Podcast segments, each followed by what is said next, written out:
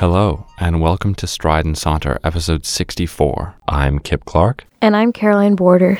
And today we're going to be talking about the recent Paris attacks, which at the time of this recording happened 4 or 5 days ago, and will release about a week and a half after the event. So to run down some of the basic facts for those who might not know, the attacks occurred Friday, November 13th at 9:20 p.m. in Paris and began with explosions outside the Stade de France with 3 suicide bombings, during which France was playing Germany in a soccer game inside the stadium. Afterwards, 8 terrorists initiated attacks on 5 separate sites within Paris. Terrorists held hostage and killed 89 people at an American concert within Paris. The official death toll at this point is 129. There are 352 wounded and 99 are in critical condition. Officials also confirmed that 5 of the 8 terrorists were French-born, 4 of whom were living in Belgium. And in response, the French president, Francois Hollande, retaliated with 2 focused bombings, one on November 15th, in which 12 aircraft dropped 20 bombs and destroyed all ISIS targets. And later on November 17th, France targeted a command center, a recruitment center, an ammunition storage base, and a training camp,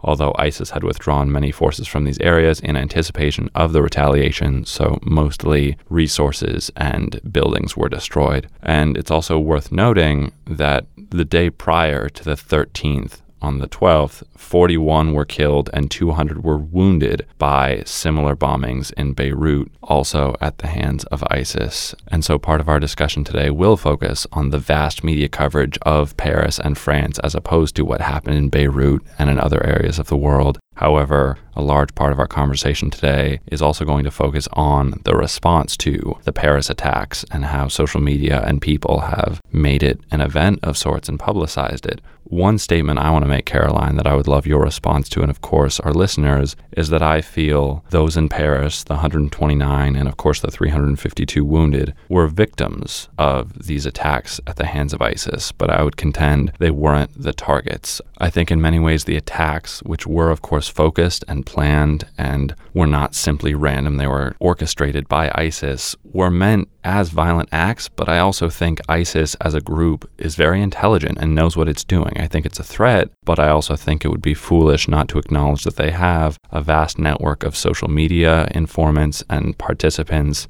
around the world, really, and I think that's one reason ISIS is so threatening. But to me, ISIS's target in these attacks and in others is publicity, is mass media, and those who read them, because they know that the New York Times and various other very high-level media outlets are going to publish these stories. And one aspect of terrorism is, of course, fear, and instilling that fear in the populace, whether it's the global population or the population of a specific nation or state. And I think ISIS is only helped by the story spreading, by making people like myself watch videos and read about these horrific events, because then people like me and others are afraid as a result of learning. So I'd be curious to hear what you think about the targets not being those in Paris, but rather those who will hear about these events in Paris. I think you're absolutely right. I think the target was the West, France specifically. And I think there's a real danger in some ways in acknowledging that, because I believe wholeheartedly that ISIS's goal is divisiveness and to create divisions, to spur conflict. I mean, if you look back at 9/11, and this is a quote from Hamilton Nolan's article on Gawker following the Charlie Hebdo attacks last January, his article called Terrorism Works. He said, "The attacks of September 11th were a spectacular success. Is there any other honest interpretation?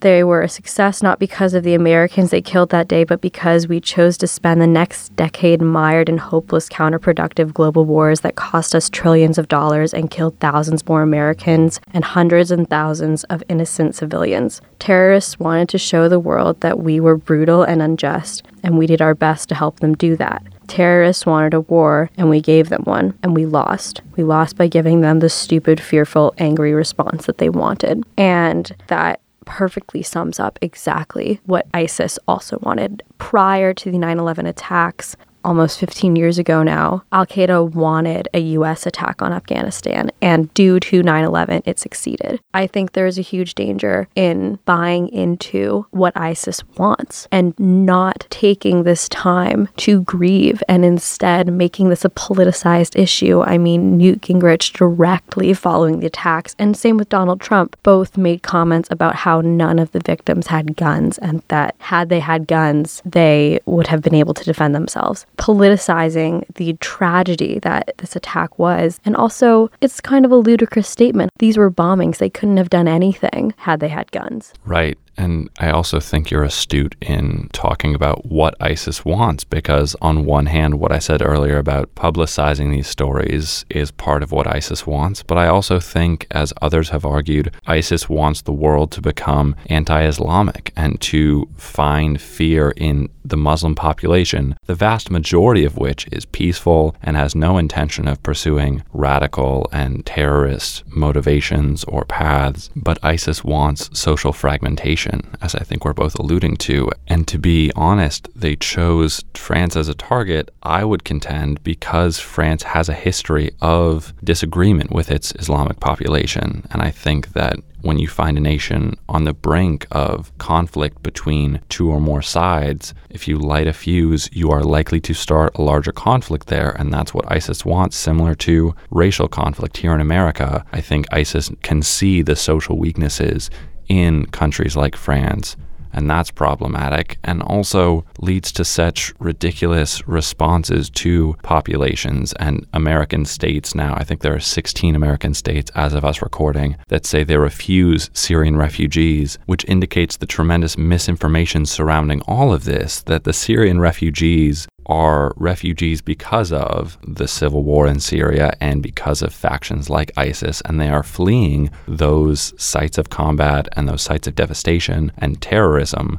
And they themselves are not terrorists, but of course, because one of the terrorists in these bombings in Paris was found with a Syrian ID because he had been either born in Syria or had some legitimate tie to Syria, it's so easy to then say all of these bombers are Syrian, all members of ISIS are Islamic, and to make unnecessary conflations that frankly simplify and oversimplify the story of what's actually going on. And it's so unfair that refugees who are fleeing this conflict are actually the ones blamed for what's going on. And to me, there's a very problematic tie historically to what happened in World War II, when the U.S., for fear of being brought into the war, refused Jewish refugees fleeing Europe. And I worry that similarly, we are on the brink of a larger conflict. And I'm very embarrassed to say that our country or states within our country refuse to take Syrian refugees who are just like anyone else, looking to live, looking to survive, to build families, to work. And looking to escape ISIS. Exactly. Which I think there's a huge issue with in this country right now, conflating ISIS and Islam.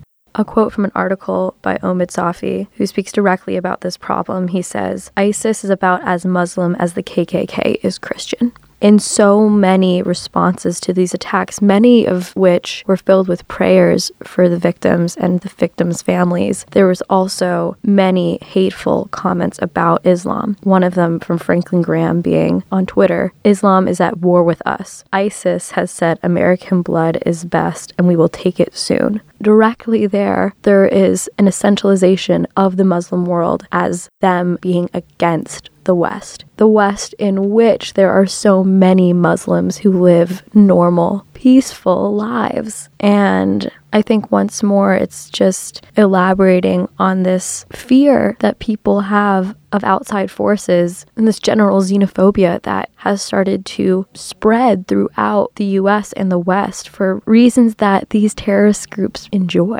I agree. And I want to talk about the responses to fear as necessary components in terrorism, because terrorism, as far as I can tell, is not likely to go anywhere until those who suffer from it prove to terrorists that it is not an effective means of communication, of manipulation, of persuasion, of any forms of coercing a larger state or a people to respond in a specific way. And as a human being, I'm particularly proud of the Parisian response, because as soon as the attacks happened, many taxis turned off their meters to get people home for free. They needed needed to transport people, and they did so. People lined up to donate blood very immediately. And there's a hashtag, Caroline, how would you pronounce it? Porte ouverte, the open door. Meaning that those who traced this hashtag and those who were typing this hashtag would open their doors in Paris, welcoming strangers into their homes to try and keep them safe. To me, that's one of the most powerful human responses, one of the most powerful emotional responses, because you don't know who you're welcoming into your home. And I would argue that even on a normal day in America, if someone knocked on your door and asked to come in, I feel like in our American culture, we wouldn't welcome strangers into our home,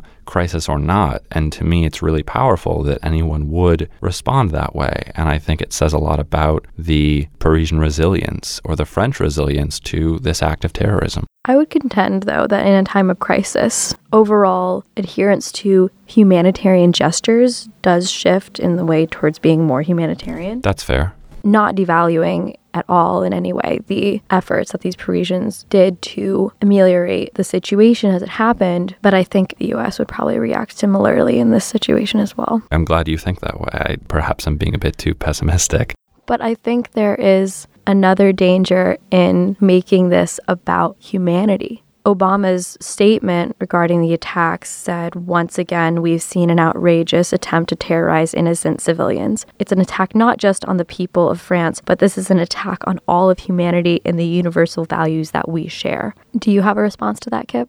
Yes, I think it's fascinating when we try to conceptualize as a species of 7.8 billion spread so far around the world, a single entity. And I am personally of the belief that we're not so different from our fellow humans elsewhere on the globe, but I don't know that anyone can presume to know what other people believe or feel. And while I might personally find us to be connected as human beings, I don't know that it's fair to call this an attack on humanity, because that presumes, first of all, that the West is representative of humanity, which is not true, and also that human beings were killed and attacked, but not all of us were killed and attacked. And I think Obama's statement could also reflect any act of violence. And of course, Obama isn't saying this about killings in urban areas of America or smaller events in terms of the quantity of those affected. So I don't think it's a fair thing to say. I know that as a politician, he has an obligation to make statements like that. But again,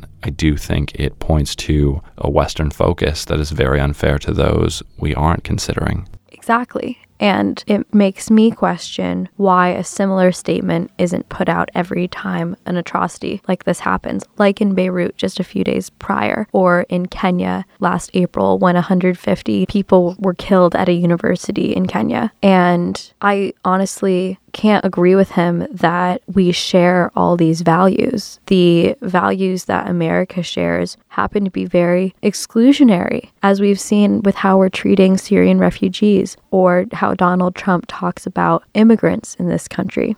Even in France, with the values of the Enlightenment, those were exclusionary towards basically anyone who wasn't French. It was a French nationalist movement. I can't applaud him in that sense. And then as well in France, there's movements in more conservative regions of France that are very anti-Muslim as well right now. And it's not only France, of course. In Canada, there was a burning of a mosque deliberately set fire to because of Islamophobia. And in France, La Tatia Sayed, who is 17, was interviewed by the New York Times and said, the concern among Muslims in France is palpable. We're already feeling the backlash. It started right away. And her family was gathered on Sunday near Bataclan Concert Hall, where, of course, the 89 people were killed on Friday, to pay respect for the victims. And she said there was a flood of violent language on Facebook to kill Muslims. And of course, people are very vocal often about their fears and their concerns. And I understand as an emotional being that those things can take hold of you, but it's very problematic to allow those emotions to drive action and to cause people to act in a certain way. And now that Facebook has been mentioned, Caroline, I want to talk about the temporary profile picture trend that we've seen, which, to share my thoughts briefly, I find it too easy. I think when you show your sympathy for other people, there should be an effort you should have have to drive to a cemetery, for example, and spend time actually grieving, sacrificing something of yourself in a way, even if it's only the resource of time, to show your respect for those lost, for those mourning, for those suffering. And I just find it too easy to apply a translucent filter over an image, one that you didn't create in Photoshop or another program, which might not change anything, but especially that it's distributed via Facebook, this company, this corporation, which I'm sure might have empathetic company values at heart, but it is still a company. I don't like to be told what to value and what to believe. Let's say for some reason I was pro-Paris attacks. I wouldn't want a company to tell me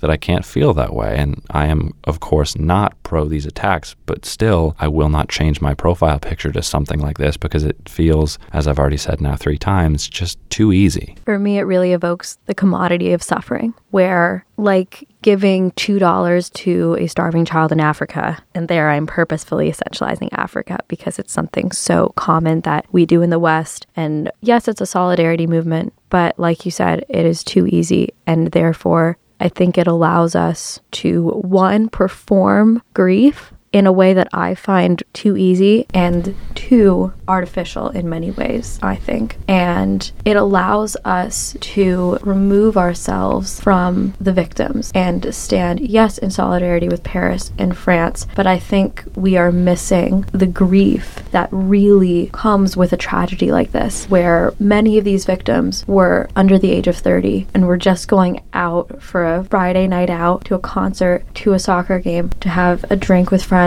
And I think by allowing us to perform this solidarity, it really takes away from the genuine suffering that occurred. I agree. And I also think back to my observations this week on Facebook, and a number of people have posted not only articles, but their personal responses. They will write a paragraph or two of their thoughts, and I value that because it's independent thought and it's someone genuinely trying to engage in the larger conversation, which is what we are trying to do with this podcast episode. And I know that many of those people who wrote such things or shared popular articles for the opinions of others and to again forward the discussion were not the same people who were changing their profile pictures. And I would personally rather a world full of people talking and writing and being vulnerable. Maybe you write something that others disagree with, but it's just so neutral in a weird way to make a profile picture because no one can really criticize you for sympathizing with Paris. But again, I would contend you're not really, you're just changing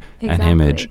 And I also think, if we're being honest and maybe a bit cynical, I'm sure that at the shareholders meetings that Facebook holds, they will tell those investing in Facebook, well, we got this many people to change their profile pictures. Look how socially influential Facebook is, and therefore increase the financial and economic value of the company and the social network that is Facebook. And I don't think that has anything to do with the genuine grief, the genuine suffering, and the genuine issues surrounding these Paris attacks. And I also would like to talk about the connection that Paris has to America, because I don't think it's accidental that we see the red, the white, and the blue of the Paris flag because of the deep relationship that Americans have with France as a country. It's one of our oldest allies, and we share flag colors. Of course, as I've researched, red symbolizing courage, revolution, valor, and blood, blue meaning freedom, vigilance, perseverance, justice, and patriotism, and white representing peace, purity, and innocence. And it's not accidental that one of our oldest allies was attacked and we illuminated our state house in those colors, and around the world that those colors were shown, because I think there's a certain stylistic and design simplicity to the French flag that allows it to be so easily transmitted. And I think that's troubling because I'll be honest, if you asked me what Lebanon's flag was, I don't know. And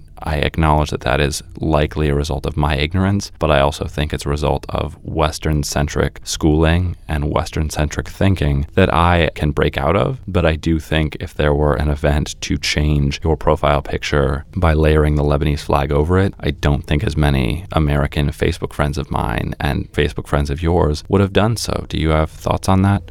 I think you're so right in saying that the U.S. and France are so linked. It's not just the West. I mean, the U.S. derives its education system and military system from the French, because when we were developing those institutions, France was at the height of power, and Napoleon had really instilled those values into French society. And we saw how powerful and influential they were. And I think what you're pointing to in a huge way, where I don't know the colors of the Lebanese flag either, and it really, for me, evokes a certain amount of victim blaming, where we stand in solidarity with France, but with a situation like Beirut, where almost 50 people were killed by ISIS, as well as you mentioned, just a few days before, it's like that tragedy doesn't merit our attention because they're in the thick of it. And that's what's going to happen, because they're in the region ISIS inhabits and finds its home base. And therefore, we couldn't even dream of standing in solidarity with them, because that's inevitable. And we don't have to involve ourselves in it, because it's going to happen regardless. And in Paris, I don't think we're acknowledging that it is a global city. In French, when people go to Paris, they literally say on va monter à Paris, which means we are going up to Paris. And then when they say, well, they're going to other parts of the country, they literally use the verb descendre, which means to go down. So I think Paris as this city of light is really viewed as impenetrable because of its magical nature. People need to realize that it is no different than a city like Beirut. I'm not saying that Paris doesn't merit the attention we're giving it, but I think people are justified when they say, what about us?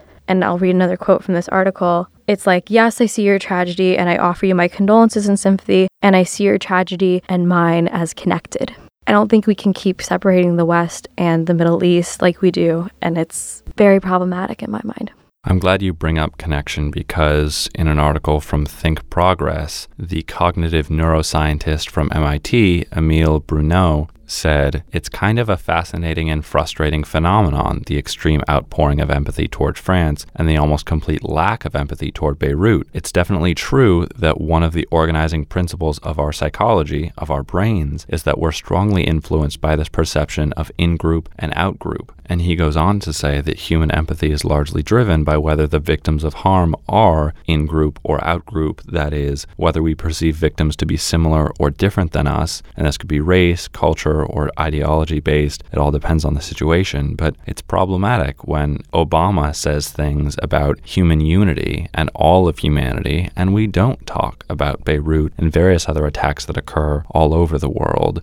And I want to reference a Rolling Stone article which says that although the terrorist group behind the attacks in Paris and Beirut was the same, the Western media narrative has been vastly different. In Paris, ISIS attacked the city's progressive youth, Caroline, as you said, massacring dozens enjoying their night out at a concert, a soccer game, and a restaurant. In Beirut, ISIS struck, quote, a Hezbollah stronghold in the southern suburbs of Beirut, a poor majority Shia area often characterized as a bastion of terrorism in the region. The attack was portrayed as little more than strategic punishment for Hezbollah's ongoing involvement in the Syrian civil war and support of Syrian President Bashar al-Assad's regime, which again is a problematic standpoint for anyone to take, because innocent civilians don't deserve punishment, which I say in air quotes, because that's terrorism. It's not punishment, and both events should be viewed as terrorist attacks. And I'm very troubled to learn not only that we haven't spoken about Beirut much as an American culture, but that when it has been referenced, people note it's only referenced minimally because of this perspective. I think it's just what I was saying before, where the media coverage manipulates the us and them dialogue and makes it seem like those in the neighborhood in Beirut either were deserving or had it coming because of their locality in it all. And it is disturbing, I'd say, in a way. And a final aspect of this that I would like to touch on is the connection to World War II and to the era of World War II, because as several journalists noted, this was the largest attack on France since World War II. And I see various connections. One, in the refugee crisis, that America and various other countries are hesitant, if not altogether negligent, towards refugees and those who want to enter in their countries as refugees. And I fear that we might be entering a similar period in which ISIS, like Hitler's Germany and Hitler's Nazis in the era of World War II, will come to represent the evil and the sole entity of terror and fear and everything bad in the world. And as a humanist, I'm very reluctant to say that every member of ISIS is evil, that they are evil. I will acknowledge that their goals are problematic and the means through which they are pursuing these goals are terrifying and dehumanizing and negative. However, I want to point to the fact that much like those in Nazi Germany, I think there's tremendous economic and psychological persuasion of those members who are recruited into ISIS. And I would encourage and urge, implore even, anyone listening to remember that it's very easy to join certain groups, and often they prey upon your psychological weaknesses. They find out in what areas you lack confidence and promise you, even though it's unrealistic, to give you what you want and to make you a valuable member of society or in any way an influential person. And I just fear what I think is going to come between the world and ISIS in the same way that many countries and nations fought against the Nazis in World War II. And I think it is different, of course, in that they aren't the same entities. They don't seek the same things, but I fear they devalue human life in similar ways. And I find that very troubling. But what do you think? Am I making illusory connections?